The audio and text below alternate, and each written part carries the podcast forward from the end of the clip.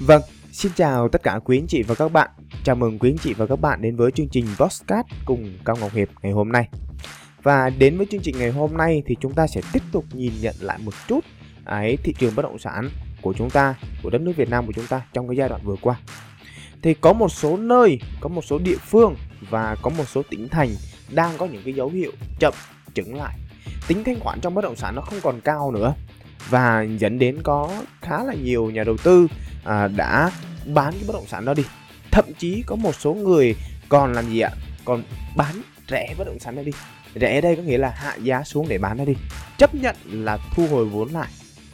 Vậy thì nếu mà trường hợp các anh chị đang gặp vấn đề khó khăn về tài chính đang nợ nần muốn cơ cấu lại vốn thì ok tôi đồng ý với quý anh chị là nên xử lý một cách tốt nhất về việc bất động sản của mình để rồi thu hồi lại vốn và cơ cấu lại cái nợ của mình để làm sao cho nó không còn là gánh nặng quá lớn trên hai đôi vai của quý anh chị nữa. Nhưng nếu trường hợp mà các anh chị vẫn quản lý tài chính tốt hoặc là vẫn đầu tư tốt, nhưng nhìn lại cái thị trường thì bắt đầu chậm quá, chững quá. Và đặc biệt những anh chị nào mong muốn đầu tư lướt sóng ở đầu cơ thì lại sợ cái tâm lý đó là không biết khi nào mới bán được. Có nên bán ngay bây giờ hay không? Đấy. Và đặc biệt, nếu mà các chị rơi vào trường hợp như vậy, rơi vào những trường hợp như vậy, thì dẫn đến là gì ạ? Chúng ta vẫn cứ mãi lòng vòng lòng vòng lòng vòng như vậy. Và không biết khi nào mới bán được. Và thậm chí, đó là gì? Nếu tiếp tục như vậy thì qua những lần tiếp theo, các anh chị cũng không dám đầu tư vào bất động sản nữa. Tôi đồng ý với các anh chị như vậy luôn.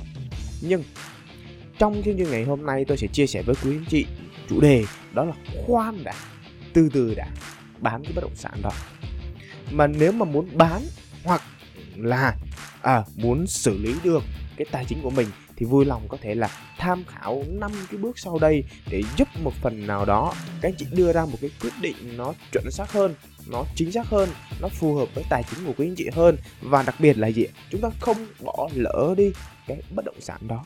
Bởi vì tùy thuộc vào từng địa phương khác nhau tùy thuộc vào những nơi khác nhau mà có những nơi vẫn đang còn hoạt động mà trao đổi, buôn bán bất động sản vẫn hoạt động bình thường, không có vấn đề gì cả.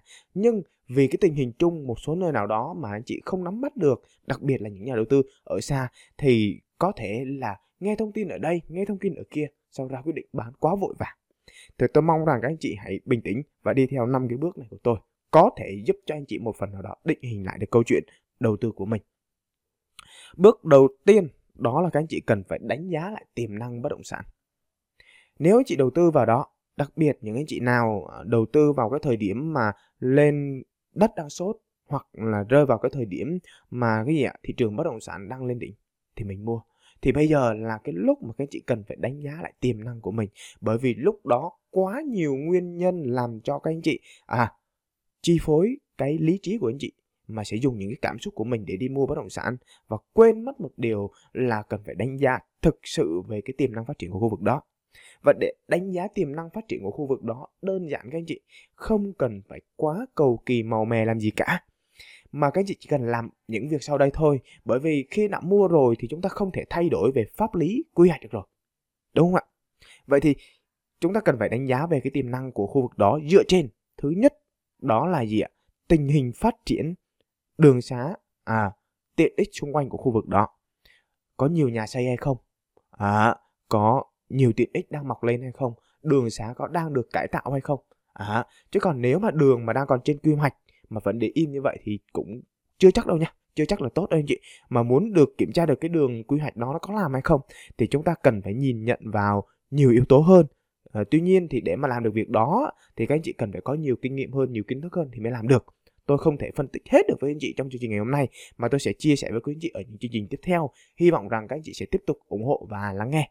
Rồi, đó là về tiềm năng phát triển của khu vực đó, về đường xá cầu cống. Và đặc biệt, các anh chị hãy dựa vào à cái gì ạ?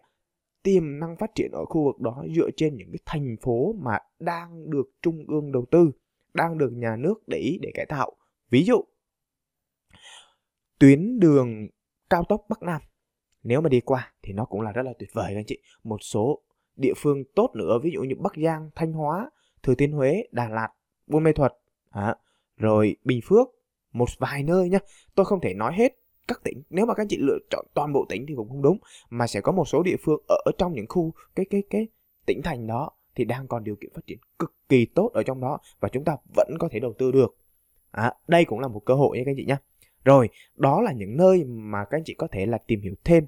Và nếu anh chị nào đang có bất động sản ở nơi đó thì hãy à, kiểm tra lại cái việc là tiềm năng phát triển của cái bất động sản đó giúp tôi được không nào? Rồi cái bước thứ hai là các anh chị cần phải kiểm tra lại là cái tài chính cá nhân của mình.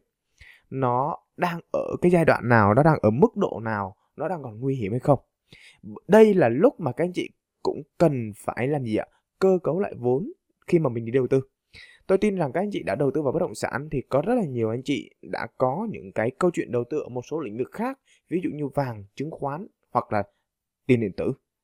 Thế thì vấn đề ở đây là gì? Chúng ta cũng cần phải cơ cấu lại bởi vì vừa qua các anh chị cũng có thể thấy là thị trường chứng khoán đang có những cái chuyển biến khá là không được tiêu cực cho lắm à không được tích cực cho lắm. À, ở tiền điện tử cũng vậy vàng cũng vậy đang có những cái dấu hiệu thị trường. Thế thì vấn đề ở đây là gì? Bạn đang có kiến thức ở đâu? Và kinh nghiệm của bạn trải nghiệm của bạn đang ở đâu thì khi đó bạn mới đưa ra những quyết định. Vậy nên uh, cái việc cơ cấu lại vốn kiểm tra lại tài chính cá nhân của mình thì vui lòng cái thời điểm này. Nên nếu mà an toàn á thì các anh chị nên bảo toàn vốn của mình ưu tiên bảo toàn vốn của mình giữ gìn cái vốn của mình và tăng trưởng chậm một chút có thể là 6 hoặc 8 phần trăm là tốt rồi các anh chị nha. À, những cái món đầu tư mạo hiểm ví dụ như là đất nền cũng là đầu tư mạo hiểm này các anh chị. Rồi một số cái như là chơi chứng khoán phái sinh hoặc là chơi cổ phiếu của tức gì đó thì các anh chị cần phải cơ cấu lại vốn của mình làm sao cho nó đảm bảo tính an toàn là tốt nhất. Và khi mà các anh chị kiểm tra được tài chính của mình rồi kiểm tra được à, cái mức độ rủi ro tài chính của mình rồi thì khi đó các anh chị cũng đã hiểu được là mình đang có những cái gì rồi. Và đây là cái hai cái bước quan trọng đầu tiên để giúp cho anh chị à có nên giữ lại cái bất động sản hay không. Tuy nhiên khi mà các anh chị đã kiểm tra được bất động sản nó tốt rồi tài chính của mình vẫn tốt rồi thì có thể giữ lại rồi nhưng nếu mà trường hợp mà cả hai phương án trên ờ, đều chưa tốt và đang gặp vấn đề thì tiếp tục các anh chị nên làm một cái bước nữa đó chính là cơ cấu lại vốn đấy. Mà tôi cũng đã nói với các anh chị rồi đấy đó là bước thứ ba mà tôi đã cùng làm chung với các anh chị à, chia sẻ chung trong cái câu chuyện bước thứ hai rồi. Thì nhắc đến cơ cấu lại vốn á, thì tôi sẽ chia sẻ thêm với các anh chị như thế này. Để mà đảm bảo toàn vốn á, thì mỗi người có một cái công thức khác nhau còn với bản thân tôi tôi chia sẻ với quý anh chị ở đây thì nhắc lại là các anh chị chỉ để tham khảo thôi ha. Thì tôi sẽ chia như thế này các anh chị. Ờ, à, 50% vào cái bảo toàn à, sinh lợi nhuận. À, đích tức là bảo toàn thì cái lợi nhuận mang lại cho quý anh chị có thể là từ 6 đến 8% thì nên là 50% vào đó. Tức là tổng cái số tiền tổng cái vốn đầu tư của anh chị đem đi đầu tư là 100% thì 50% để bảo toàn. 20 cho đến 30% còn lại thì hãy giữ vào những cái tài sản mà đang tạo ra dòng tiền. Còn anh chị nào chưa có thì hãy tiếp tục tạo ra dòng tiền. Ví dụ như là nói đúng ra là tiền thu nhập thụ động anh chị. Có thể là nói đến bất động sản như là thuê cho thuê vận hành à, bất động sản nghỉ dưỡng. Đó rồi ví dụ như là về ừ, kinh doanh ở ngoài nó cũng là một cái hình thức. À, rồi đó là về câu chuyện đầu tư tiếp theo. Và 10 đến 20% còn lại thì nên để vào mạo hiểm một chút là cũng được các anh chị. Đó là cái cách ừ, đảm bảo an toàn ở cái thời điểm hiện tại mà tôi đang làm với những cái tài chính của tôi với tài sản của tôi. Đó chia sẻ với quý anh chị như vậy. Rồi sau cái bước thứ ba rồi thì chúng ta sẽ đi đến cái bước thứ tư à, bước cực kỳ quan trọng luôn. Đó là các anh chị cũng cần phải nhìn nhận lại cái thị trường bất động sản của quý chị ở đâu ở khu vực của anh chị. Sau khi mà đánh giá tiềm năng của bất động sản rồi của mình rồi thì mình nhìn nhận lại cái bất động sản khu vực của mình. Đơn giản như này anh chị. À, nếu mà anh chị nào đi mua bất động sản mà ở bên cạnh ha ở bên cạnh mà có cũng có một người như vậy thì hãy làm quen với những người xung quanh của các anh chị đi ạ. Hãy làm quen với những người miếng đất xung quanh của các anh chị 5 mét bên cạnh 5 mét bên cạnh của mình bên trái hoặc bên phải hoặc sau lưng. Hãy làm quen với người đó đi. Và trong chương trình tiếp theo đây tôi sẽ chia sẻ với quý anh chị cách để bán bất động sản nhanh trong cái trường hợp mà à, một số nơi đang bị chững chậm lại có thể là bị suy thoái hoặc đóng băng. Tôi vẫn có cách để chia sẻ với quý anh chị ở chương trình sau đây thôi vào chủ nhật của sắp tới. Hy vọng các chị sẽ tiếp tục ủng hộ và lắng nghe. Ok, thì thế thì đánh giá được cái tình hình của thị trường chung của quý anh chị để rồi đưa ra một cái quyết định nó nhanh hơn. Bởi vì nếu mà địa phương của quý anh chị không có ở cơ sở hạ tầng nhiều, không phát triển nhiều về cơ sở hạ tầng ở bản đồ quy hoạch rồi vân vân vân vân, các thứ đó là còn thiếu thì hãy đi đến bước thứ năm. Bước quan trọng đó là ra quyết định. Lúc này là lúc mà các anh chị có nên giữ hay nên bán. Bằng cách đầu tiên, chúng ta sẽ đi bước đầu tiên. Bất động sản đó à, nó có tiềm năng hay không? Nếu mà có có hay không thì hãy viết ra cái tờ giấy nha anh chị nha. Hãy dùng một tờ giấy viết ra có hay không. Rồi tiếp tục. Cái thứ hai về tình hình tài chính của mình nó có ổn định để tiếp tục giữ bất động sản nó hay không? Có hay không cũng viết tờ giấy ra luôn anh chị. Rồi cái thứ ba đó là gì? À, cơ cấu lại vốn của mình doanh mục đầu tư của mình thì hiện tại nó có gặp vấn đề gì hay không? À, những cái danh mục đó nó có nhiều lỗ hay không? À, chúng ta cũng sẽ có và không anh chị. Sau khi mình kiểm tra rồi sẽ có và không đó, là bước thứ ba rồi. Bước thứ tư là các anh chị đánh giá nhìn nhận vào cái tình hình của khu vực mình nó có tốt hay không. À, nếu mà có hoặc không luôn. Thì trường hợp nếu mà có ba cái điều tốt à ba cái điều tốt trở lên thì anh chị nên giữ.